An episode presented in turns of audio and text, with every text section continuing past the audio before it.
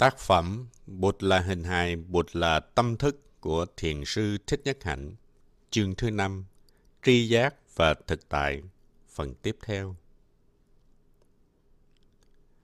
Các cảnh giới của tri giác trong mơ và trong khi sáng tạo. Trong mơ, hầu như chúng ta ở trong cảnh giới của tri giác, cảnh giới của độc ảnh. Trong mơ chúng ta không dùng mắt, tai, mũi, lưỡi, nhưng chúng ta vẫn thấy, vẫn nghe, vẫn nói. Chúng ta thấy những người bạn, thấy những sinh vật lạ, chúng ta thấy chiến tranh, thấy bom rơi, thấy người chết. Thậm chí chúng ta có thể hôn, có thể lầm tình, mà không có một người nào ở đó cả. Người đó không có trong thực tại, không có ngay cả trong đới chất. Mình tin rằng giấc mơ là đúng, là một cái gì đó có thật, bởi vì trong mơ chúng ta cũng khóc, cũng cười, cũng phản ứng thất vọng, căm thù, giận dữ. Tất cả những tâm hành này xảy ra trong suốt giấc mơ khi chúng ta thấy, nghe và tiếp nhận sự thật.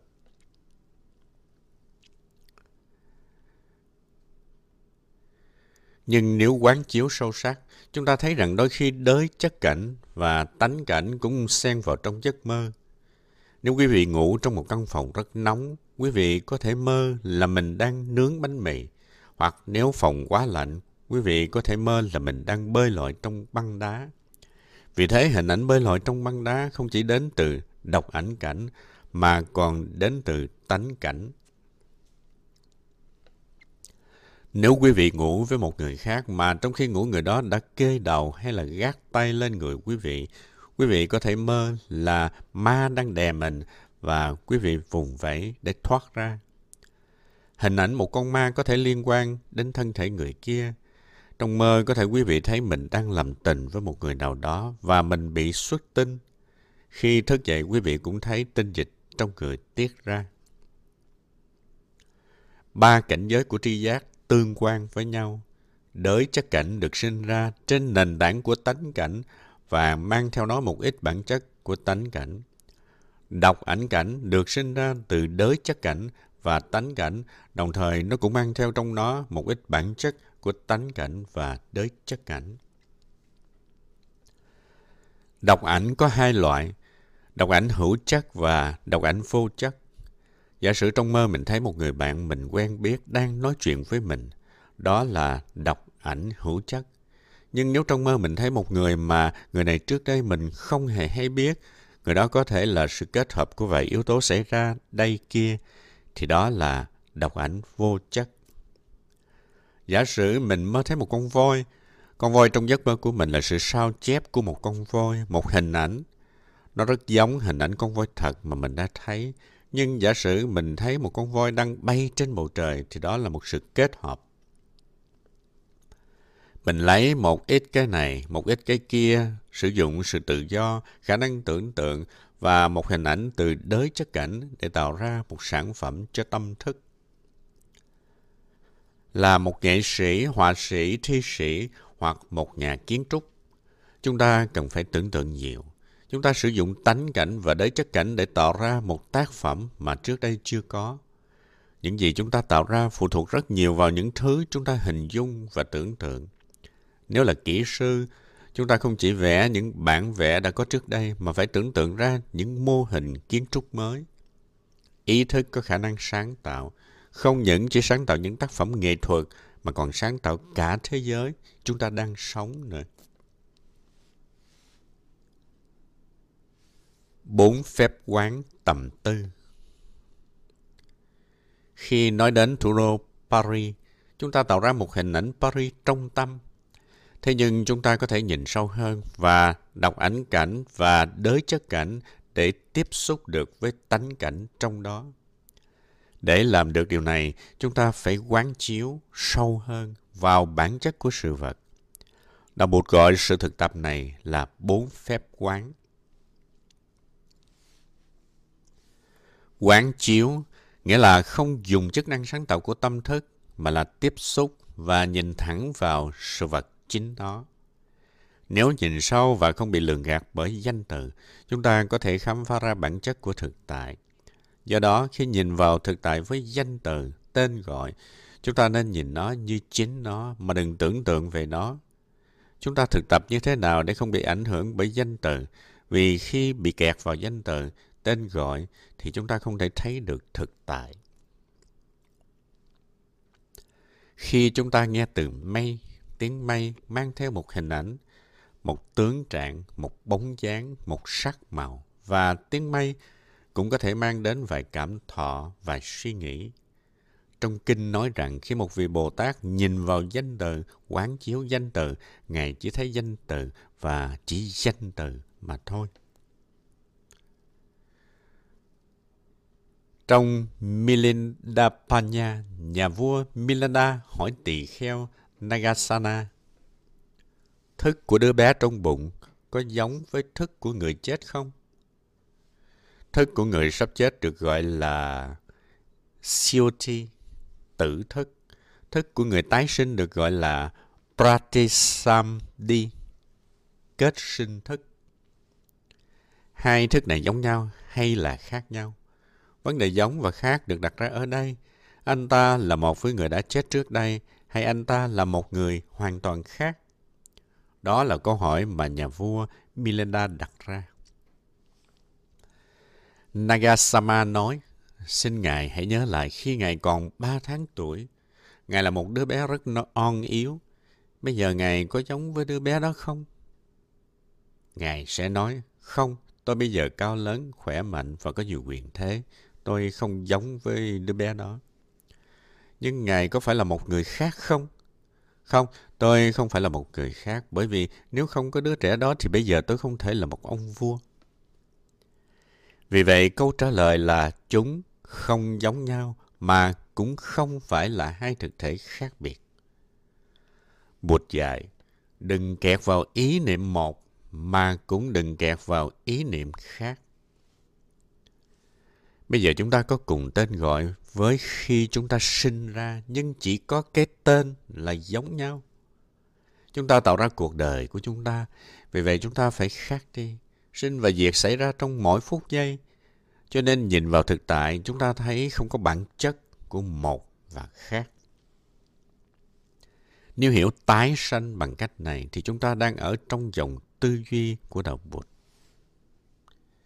Có một câu chuyện kể rằng có một cô gái mang bình sữa đến cho người hàng xóm và nói xin ông giữ giúp tôi bình sữa này. Tôi đi một tiếng đồng hồ rồi sẽ quay lại lấy. Nhưng cô ta đã đi nhiều ngày. Khi trở lại thì sữa đã trở thành da ua. Cô ta nói, không, không, cái này không phải của tôi. Tôi nhờ ông giữ giúp tôi sữa cơ mà. Sao bây giờ ông lại đưa cho tôi da ua? Như vậy, người đó không thấy được sự thật. Sữa và giá ô tuy không giống nhau, nhưng chúng cũng không phải là hai thực thể riêng biệt. Phép quán thứ nhất, tầm tư danh. Yếu tố đầu tiên là tầm tư danh. Chúng ta quán chiếu về danh từ và tên gọi bởi vì chúng có thể khơi gợi lên những hình ảnh, suy tư và cảm thọ trong ta. Mỗi chúng ta ai cũng có một cái tên, hầu hết tên gọi của chúng ta không thay đổi, nhưng con người chúng ta lại đổi thay rất nhiều. Vì vậy, có một khoảng cách giữa tên gọi và thực tại. Chúng ta có khuynh hướng tin rằng vì tên gọi giống nhau cho nên thực tại cũng giống nhau. Danh từ, tên gọi cũng có thể lường gạt chúng ta. Khi nghe tên một vật gì, chúng ta có cảm giác chúng ta đã biết cái vật đó rồi. Khi nói đến cơ đốc giáo, chúng ta nghĩ rằng mình biết cơ đốc giáo là gì rồi. Chúng ta biết danh từ đó và chúng ta nghĩ rằng chúng ta cũng biết được thực tại về cơ đốc giáo. Chỉ cần nghe tên là đã mang đến cho ta ý niệm về cơ đốc giáo. Tuy nhiên, chúng ta phải cẩn thận khi sử dụng danh từ, tên gọi. Thực tại khi đi kèm với tên gọi có thể không phải là thực tại chính nó. Khi nghe từ Hồi giáo, chúng ta cũng khởi lên những ý niệm, những cảm thọ. Bởi vì chúng ta nghĩ rằng chúng ta hiểu cái tên này, chúng ta tin rằng chúng ta hiểu đạo hội như thực tại đạo hội. Nhưng có thể ý niệm về đạo hội của chúng ta khác xa với sự thật. Khi có ai đó mô tả cho ta nghe về một người rằng anh ta là người Pháp, từ người Pháp liền gợi lên trong ta một ý niệm, một cảm thọ, nhưng đó chỉ là danh từ, tên gọi mà thôi. Khi nghe từ người khủng bố, nhiều người trong chúng ta nghĩ ngay đến một người không có trái tim, không có cảm thọ, là người ác độc, sẵn sàng giết người. Chúng ta tin chắc rằng người khủng bố đó hoàn toàn là một người khác mà không phải là mình. Tuy nhiên, khi nhìn vào thực tại, chúng ta có thể nhận ra rằng chúng ta là người tạo ra tên khủng bố trong ta và xung quanh ta. Vậy mà chúng ta vẫn phân biệt giữa khủng bố và không khủng bố. Chúng ta cho rằng mình thuộc về phía không khủng bố. Khi quán chiếu sự thật, chúng ta sẽ thấy một cách khác. Danh từ, tên gọi có thể rất nguy hiểm. Tiếp xúc với bản chất của thực tại trong khi quán chiếu về danh từ, chúng ta cần thấy rằng nó chỉ là danh từ để đừng bị lừa gạt. Tên gọi và danh từ, danh tự có khuynh hướng mạnh đưa đến cảm thọ, cảm xúc và ý niệm phân biệt.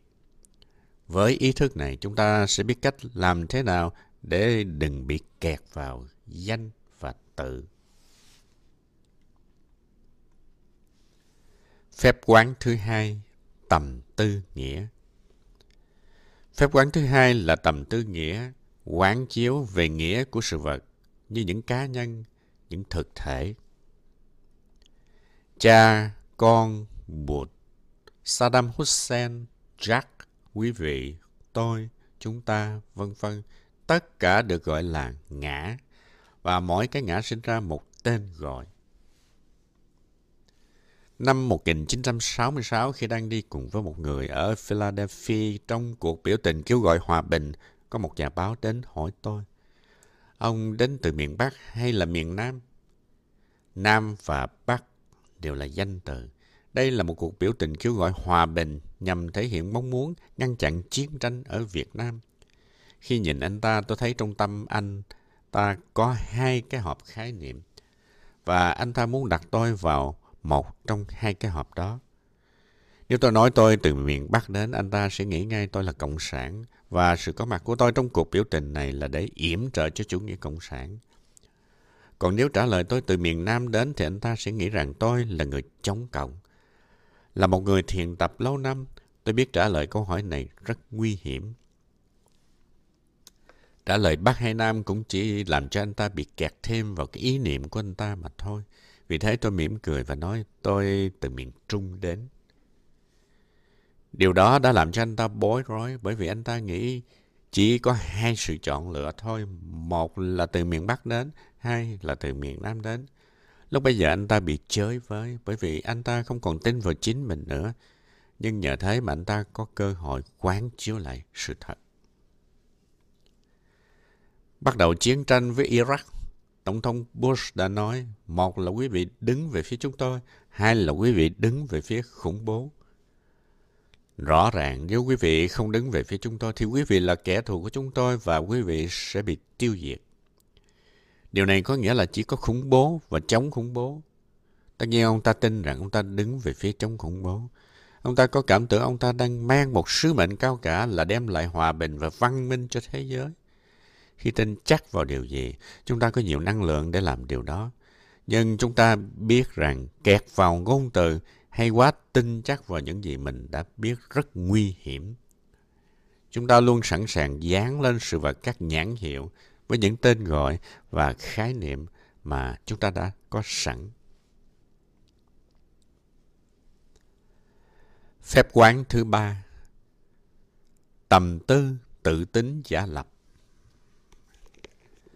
Phép quán thứ ba gọi là tầm tư tự tính giả lập.